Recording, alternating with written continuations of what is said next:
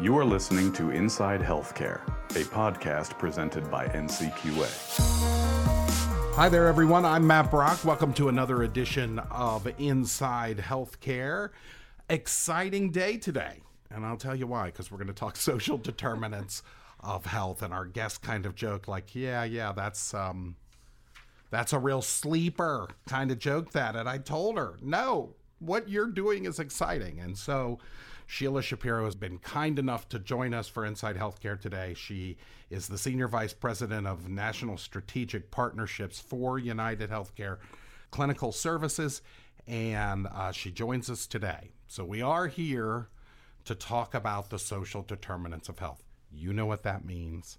I know what that means, and you could take a guess, and probably most of our listeners know what that means. But for those two people in Poughkeepsie who don't know, tell us what social determinants of health are.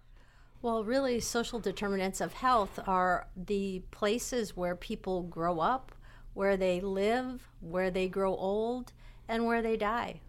And all of those factors are really those barriers or those those things that are actually beneficial in helping people live healthier lives. And so when we talk about things that when we talk about things that could be drawbacks, it could be even something as hereditary, my family, uh, heart issues. But a positive could be um, that they tend to be low weight people or they have family support at home to take them to doctors or for childcare, that sort of thing. Um, you know, really, as it relates to your genes, um, people really equate that more to the medical side okay. of health insurance but it's those factors outside of your health care, which are things like paying for utilities or transportation or the food you have access to, or maybe that you don't have access to, that really now people are starting to understand play a, an enormous factor in your overall health. So, all of those influences that are external to keeping you healthy now we as United Healthcare are starting to, to think about how do we assist people with those things that are really activities of daily living um, that may be getting in the way of better health.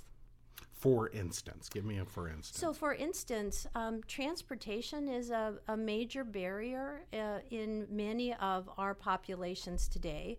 And if you don't have transportation, it's very difficult to get to the doctor to get to the uh, grocery store that may be five miles away that has fresh fruits and vegetables.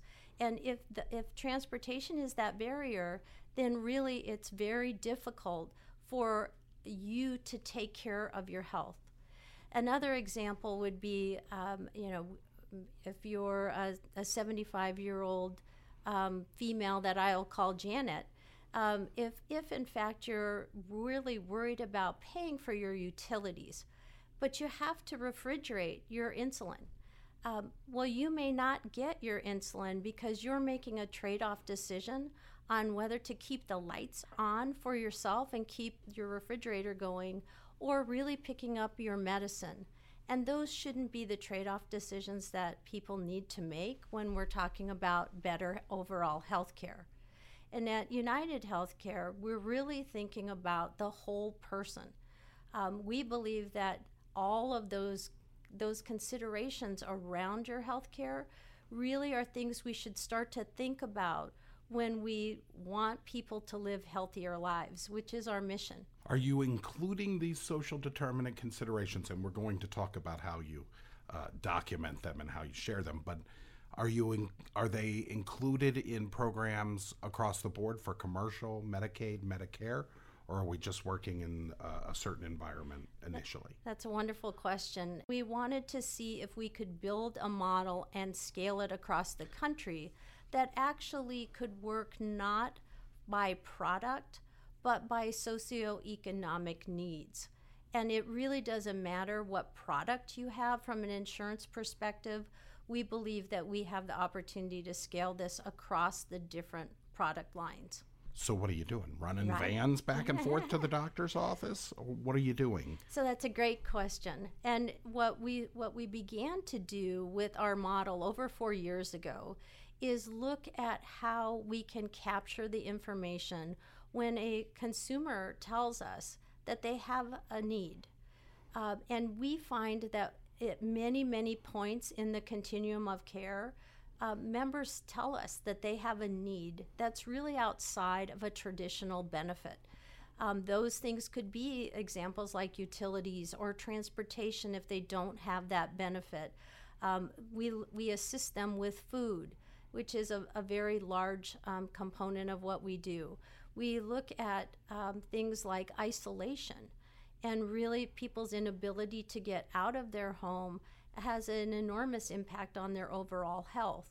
These kinds of things were not really um, previously being thought about in the delivery of care.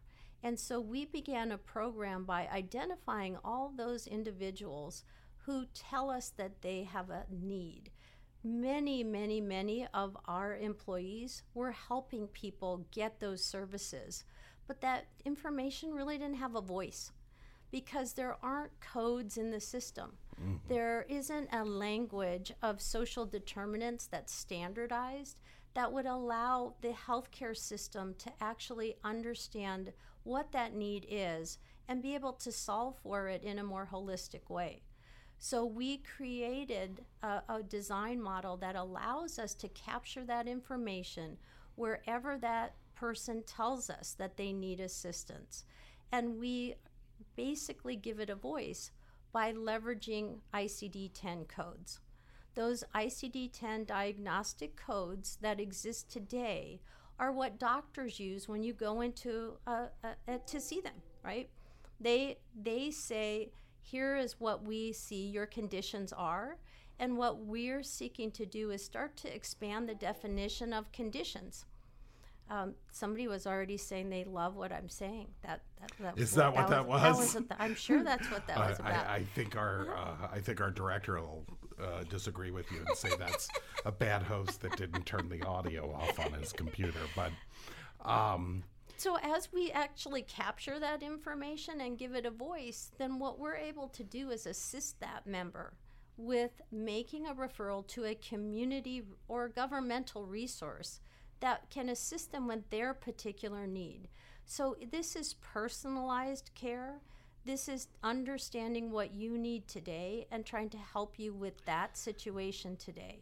There and so what's happening then is some of your associates at United are reaching out to these folks or reaching out to government or to, to local charities and saying this person may need help or pointing the member to those services. That's that's exactly correct. We Does, will do whatever um, the member would like us to do.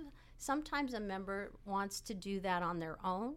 And mm-hmm. so we give them that referral information of the agency that um, is available to help them for their particular need. And sometimes people need some extra help.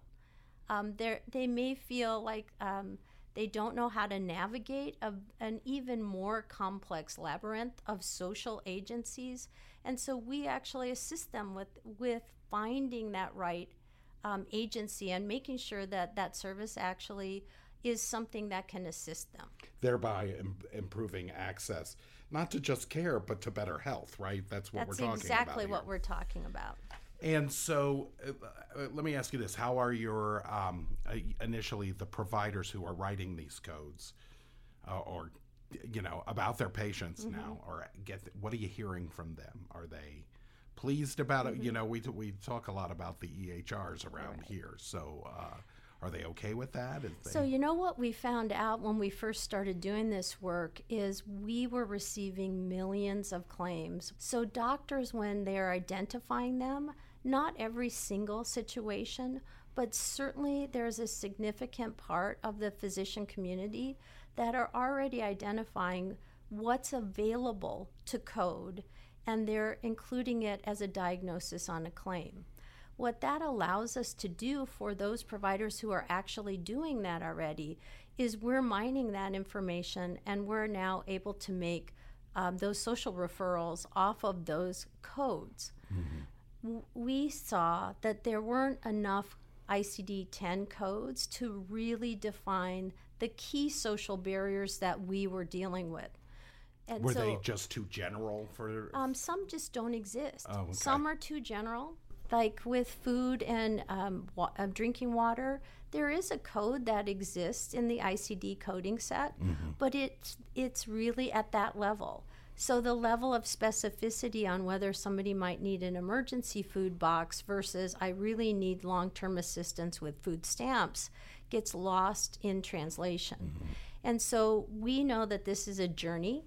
And so we, for the industry, made a recommendation to the ICD 10 committee to expand those codes so that not only we in, at United could start to assist in this arena, but really so the industry could begin to think about that next concentric circle of health. We're talking with uh, Sheila Shapiro of United Healthcare, and she lied to me straight up and told me this wasn't interesting. So tell me, do you think this also adding this to the ICD 10 codes or, and increasing them, do you think that also helps the, the provider, uh, the physician, the clinician, also to be more mindful of this stuff that's going on outside their walls? Is there an, Yeah, I, I, I wouldn't want to speak for, For the them. Mm-hmm. physician community, but I do believe that many of them want to have solutions for their patients. Mm-hmm.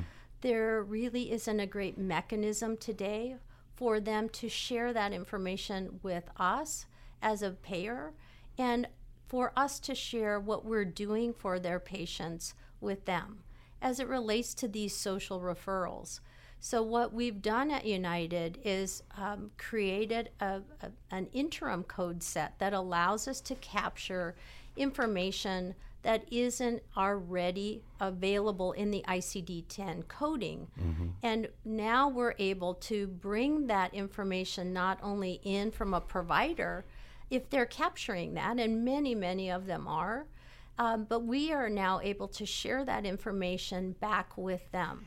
Not just that there's a barrier and that, you know, Sheila may need assistance with um, food, but that we've already made a referral to a particular agency. And then that agency name, address, and phone number is now made available to the physician so that if that issue comes up when I go back into the doctor's office and nutrition plays such a big uh, you know component of health then the doctor knows one that I may have a food insecurity but that two they can help remind me that I have a, a potential option um, that could assist me because sometimes it's a little overwhelming to try and navigate all of those things that are really out there um, in a in a very fragmented social um, safety network, um, and that that's where we're finding many people while they are they need help and they're interested in getting that additional assistance,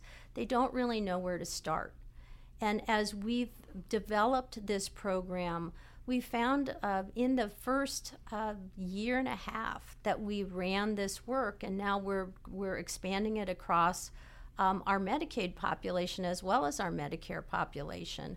But purely in Medicaid, we found over a million people had told us that they needed help with at least one social uh, intervention. And we were able to make referrals on over 700,000 of those requested services.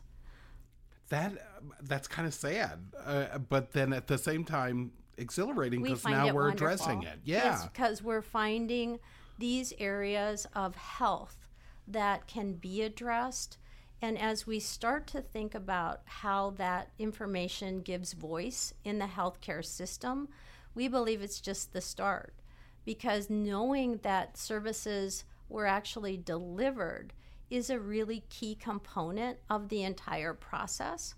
And so I liken it to going to the doctor and them diagnosing you with um, a condition where you might need a prescription. And they make that referral. So now we're making those social referrals. But you have to avail yourself of picking up the prescription.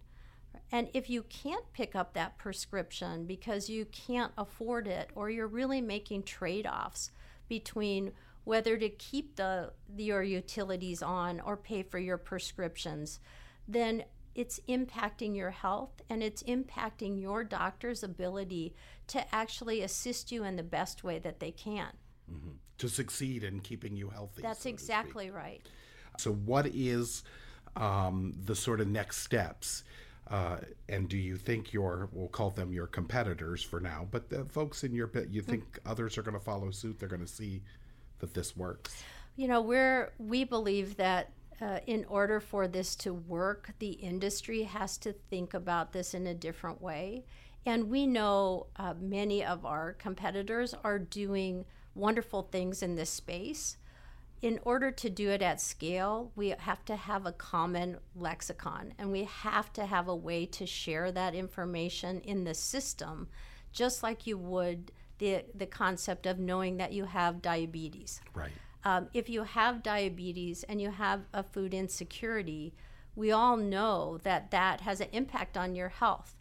But if in fact we can't f- assist you with getting that food and that nutritious food that you need, then we can continue to try and fix you on the back end, where really we're talking about how do we begin to help people be healthier along the way so that they can lead healthier lives. So what we're trying to do is get everybody else on the train. then. That's That's right. what it sounds like. So what has to happen for that? Is there a CMS thing that has to happen, or There is. And so we, uh, United, made a recommendation last summer to the ICD 10 committee, um, which meets a couple times a year, and they're actually meeting tomorrow. Um, here in, in Baltimore, and we'll be making uh, that recommendation to at least start that process of expanding the codes for the industry. So we've made a recommendation to expand those codes by 23. That doesn't just help uh, United, that helps all of us.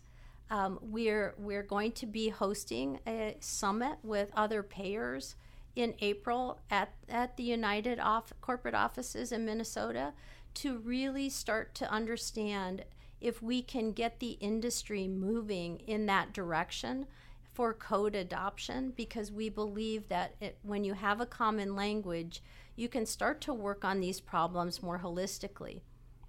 Thank you, Sheila Shapiro, for joining us today. I think it's very interesting, and please keep us, uh, you know, up to date on how it's progressing and how uh, we can help tell the story of what you're trying to do. Because uh, I do think that it will be helpful, and I, um, and in the end, it's good for all of us. It may, you know, it lowers cost if we can keep people healthy, and uh, and uh, and of course, any way we can help people break down those walls between them and care.